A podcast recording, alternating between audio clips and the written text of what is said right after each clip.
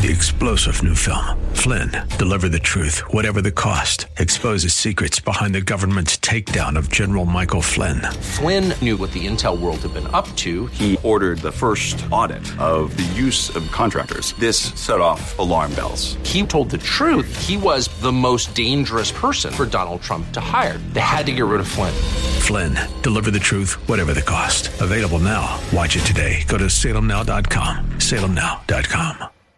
Holiday season? Well, yes, it is. And we're looking at a holiday, just the wrong one at the wrong time of the year. Or is it? The crucifixion during this Christmas season?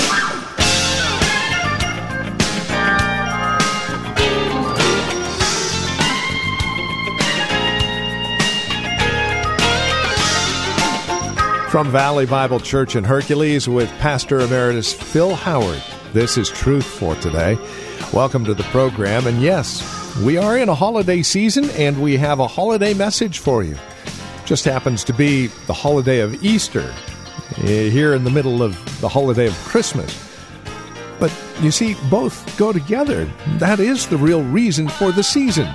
Jesus came that he might die. And that's what we see here in John chapter 18. Jesus on trial. Here's Pastor Phil Howard in today's broadcast of Truth for Today. See, in the Jewish court, there were no lawyers, and it was the goal of all judges in a Jewish court to find a way to deliver you from a death penalty. That was their assignment. That was Jewish law. And the high priest was not to even have a vote because of his influence. But Caiaphas led the whole debate. Caiaphas rendered the sentence. Caiaphas said he's guilty. Caiaphas says he ought to be killed. And Caiaphas was to be absolutely quiet. I'll give you five illegalities in the whole trial, just five, that a lawyer wrote up about what was wrong. I find no guilt. The Jew said, We have a law, and by that law he ought to die because he made himself out to be the Son of God. He didn't make himself the Son of God, he was the Son of God. He was just telling them who he was, they wouldn't accept it. Therefore, when Pilate heard this statement, he was even more afraid. And he entered into the praetorium again and said to Jesus, Where are you from? But Jesus gave him no answer. So Pilate said, You do not speak to me? Do you not know that I have authority to release you and I have authority to crucify you? Jesus said, You would have no authority over me unless it had been given you from above. For this reason, he who delivered me to you has the greater sin. And that's probably either Judas or Caiaphas. Their greater guilt. And notice here the sovereignty of God and the human response of men. You, Pilate, couldn't even sentence me to death if my father didn't want me here. I want to do a message in this series on who killed Jesus. Seven people are indicted. And God the Father was one of them. He participated in the death of the Son. And he, Jesus said, Hey, Pilate, you're just doing what the Father's orchestrated. Now, you're going to be held accountable for your part in it. But guess what? The only authority you've got is what God gives you. And by that way, the only authority, the only position, the only privileges you've got, God gave you. He can take them any moment. God even put Putin in power. He even put Nebuchadnezzar in power. All the powers that be. You know, I go to the poll and I vote, and then I walk away saying, Now, God, the one you went in is going to go in. Can I get a witness? Who won the last election? The one God wanted? Some of you just bailed out. You don't believe it. Well, don't have to. See, God's orchestrating the nations. God, He's gonna He's gonna give us people what we want, even if it destroys us. Well, he goes on. Therefore, when Pilate heard these words, he brought Jesus out and sat down on the judgment seat at a place called the pavement, but in Hebrew, Gabbatha When you read in Matthew, this is where he washes his hands in the basin. And the reason they washed their hands, it was the way of saying, I am not guilty of an innocent man's death. He wanted the audience to know, I was not for this death. I'm caving in to the religious authorities. I want to give them what they want, but I don't want to be charged. And so there, he's rendering the judgment. He washes his hands. Now, it was the day of preparation for the Passover. Look at this. Early in the day, about 6 a.m., it was about the sixth hour, and he said to the Jews, Behold your king. So they cried out, Away with him, away with him, crucify him. Pilate said to them, Shall I crucify your king? The chief priests answered, We have no king but Caesar. What a lie, what hypocrisy. You've been fighting Rome ever since they've been in town. You are unruly. You hate Rome. And now you're saying, if this is God's Messiah, we pledge our allegiance to Caesar. And what's amazing in Matthew, they cried out when Pilate is washing his hands. They said, Let his blood be upon us and our children. You know what happened in 70 AD? History says there were so many Jews crucified on trees, they were fought for the room to put another tree down. They stripped the land of practically every tree they had, and they hung a Jew on every tree they could. It was less than 35 years from this say, Judge us! Judge our children! We can take it! Thousands of Jews died by 70 AD and crucified. An abhorrible thought to any Jew, for no Jew could be crucified. No Roman citizen, Roman citizens, it was prohibited to crucify a Roman citizen. You only did the scum of the earth that way. And so he washes his hand and he wants to be clear. Let me read to you Walter Chandler. Walter Chandler, a lawyer, wrote a book called the trial of Jesus from a lawyer's standpoint. Uh, his book was put out by Harrison Company, uh, 1956. And he observed at least five infractions of Jewish law. Number one, the trial was conducted at night, totally against all Jewish legal proceedings. You don't try people at night. It has to be a daytime case. Imagine if your case came up in court. They said, Well, we're going to meet at 9 o'clock tonight. We can't get a jury, but let's hasten you in here at 9 o'clock. You'd already know you're being framed. It's why Charles Colson gave up on the death penalty. He said, There's so much crookedness before the sentence, I can't subscribe to it. Not that it's not the biblical prescription, but when you've got so many crooked lawyers, who's getting justice? Well, in this court, there were no lawyers. There were only judges that were supposed to be getting Christ off, and they all agreed killing, crucify. Two, it was conducted the day before a religious holiday, the Jewish Sabbath. They were never allowed, according to Jewish law, the Mishnah. You were not to try a man days before. You needed a big space. You could not be on the eve of a religious holiday. And here they're on the eve of Passover and on the eve of Sabbath.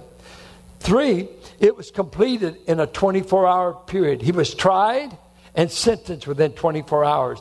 Jewish law says it takes at least two days to give a man a capital offense trial. At least two days. They had to hear it for one day and then they needed a evening to think over. Okay, this is what they thought over in a Jewish court.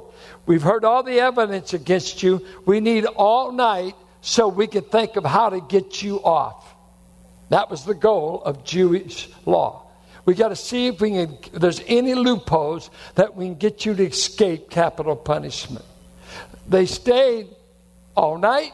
Then they would take all the next day, and sentence could only be carried out on the third day at least. They couldn't do this here because there's a religious holiday coming. We got to get him killed so we can worship.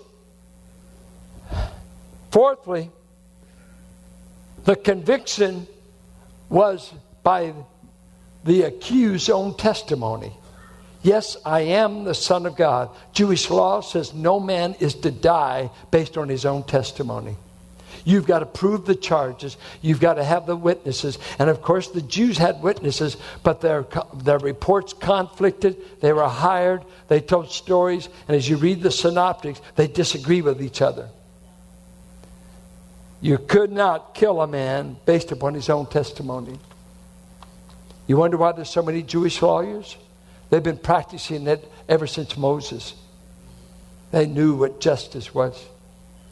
It concluded, this is very interesting feature of Jewish law. They say if all those who hear the case vote for the capital punishment, it's mob rule, it's a rigged court, it's invalid. You always had to have at least one vote against it.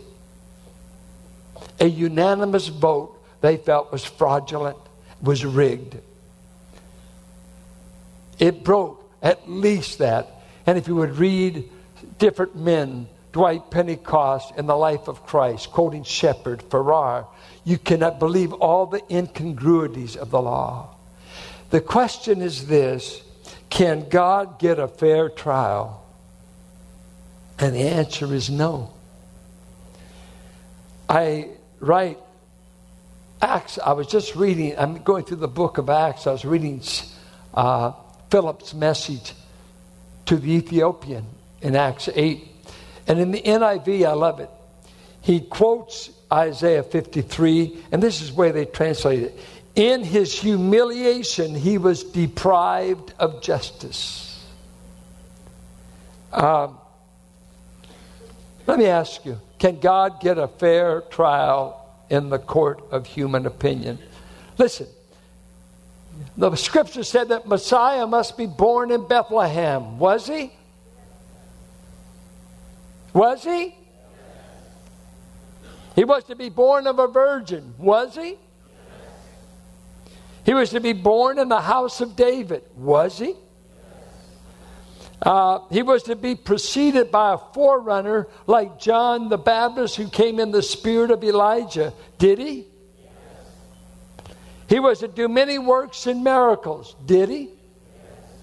He was to enter into Jerusalem riding on the back of an animal, a donkey that had never been ridden on before, and it won't buck.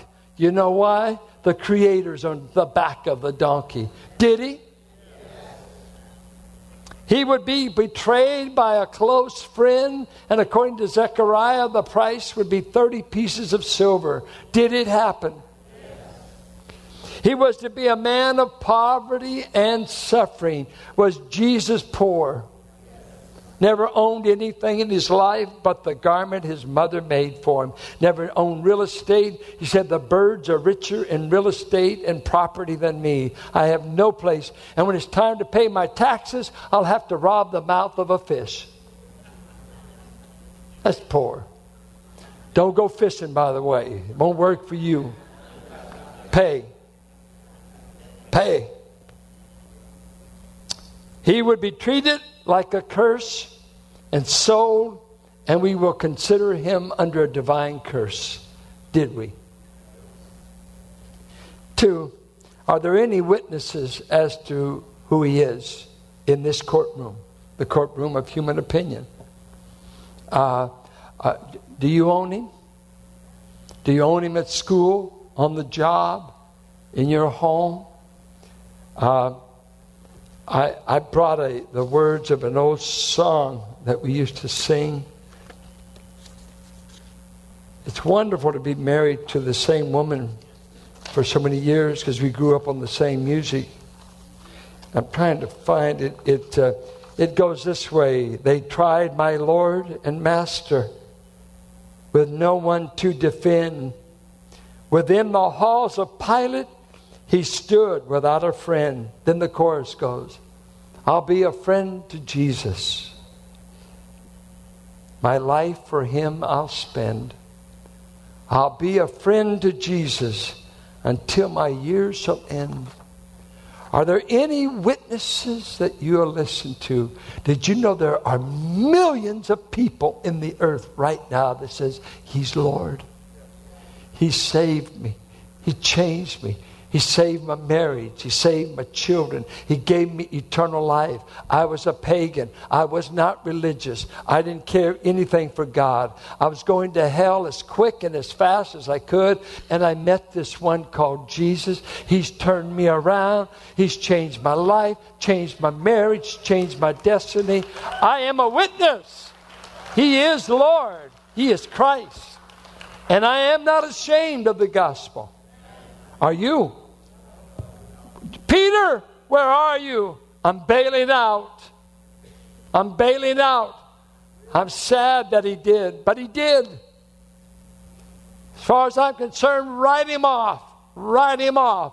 You can't build a church on people that bail out that easy. But you see, God is gracious and God is forgiving. I don't care how many times you've bore, uh, blamed Him or fell out, backslid, whatever you want to call it. He's a restoring God that says, Come back. I'm not done with you, Peter. I'm going to still work with you, I'm going to still change you. Matter of fact, you don't know it, but you're going to preach on the day of Pentecost. Scary, some of the guys we let preach around here.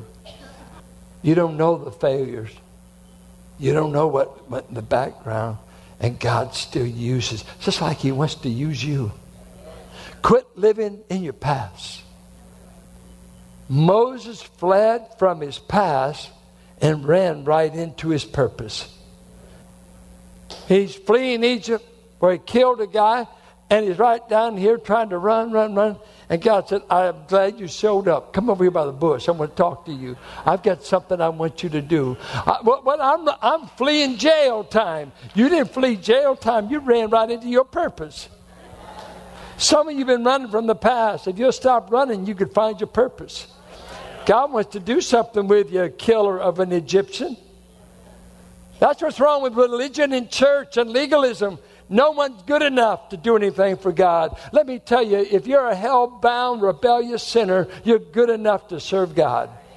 God can change you, give you eternal life, clean you up, and turn you into His spokesman. This is the grace of God. You haven't been bad enough for God to keep from blessing you, using you, and making you a witness. Well, finally, I just think when Judas, I mentioned this, you can never profit from selling God out. You can never enjoy selling God out. One man told me on the break today, he says, Well, he didn't really sell God, he sold himself. You remember what Jesus said? What if a man should gain the whole world and lose his own soul? They asked us about this one man that when he died, they said, How much did he leave? They said, All of it. All of it. It's been a long time since we buried anybody in a U haul. You don't take it with you. You're going to just leave it all. And your kids are going to fight over it. That's why I've left my kids out of the will. I want family harmony. Sorry, I'm just lying. Bitterness was setting up immediately. Remember this line sin will take you further than you want to go. It will keep you longer than you want to stay, and it will make you pay more than you want to pay. Adam and Eve, remember the devil always keeps his fruit shiny, but the bite is full of death. It's still full of poison. I don't care how pretty it is. It can kill you. Don't dabble in sin. Young people, I just tried a little bit of drugs and never knew I'd become an addict. I just tried a little bit of sex. I didn't know I'd have two children out of wedlock and not no place to live. I just tried one daredevil thing, and we had that accident out there on the road, and I've been left injured all my life. We just were having fun. I just did it once. Judas, you had one chance to him, and instead, you brokered a deal to sell him. And in the deal, you lost the money, you lost your soul forever, and you knew he was King of kings and Lord of lords. I want to say this to you mankind has had its chance to judge the judge, but the judge will have the final say. For men will come before him at a white throne judgment, and he's going to open a book. And in that book, he's going to look, says, I'm just wanting to see if you ever acknowledge me as the Son of God and you receive me. Just a moment. Wait, wait. I'm in the Smiths, kind of going, you know, I got to pick on you know, Brown, someone. No, no Howard, please. I don't find any record of your birth. I've never found any place where you said, I'm the Son of God. I don't find any place where you ever received me. Well, that's, that's right, I didn't. Oh, and then he opens two other books, at least, a set of books, and he has them over here. Said, Well, let me tell you every reason why I have for not letting you into heaven. Here's your sins. I've been recording them ever since some of you were two, you started. But the big one started five. Right? You, you, you threw your bottle and hit your mom in the head. And he's going to have every sin right there. He's going to say, and some of you is going to take a whole book. Man, and, and you're a church kid, you did all this. And said, there, there it all is. Right there. You, you did all this against me. Broke all my commandments here. So this is why there's no room for you in heaven. Because you see, everybody in heaven loves the Lamb. Everybody goes to heaven loves me. Everybody in heaven says, I'm the Son of God. You see, this is my house. I don't know anybody in my house. Only my family members get the house. I didn't build a house to house everybody in the neighborhood. I built a house for my family, and God's got a family. Said, I got a house for you called heaven. Have you ever said, Jesus, I know you're Lord, and I know you're the ultimate judge. I'm in no place to judge you because you're judging me. And he's saying, Do you say I'm the Son of God? What keeps you from receiving me? I want to be yours. He came to his own things, and his own people did not welcome him. But to as many as welcomed him, he gave them the right to become the children of God, even those born by the Spirit and not of the flesh. I find no fault in him. I'm with you, Pilate. He's not guilty.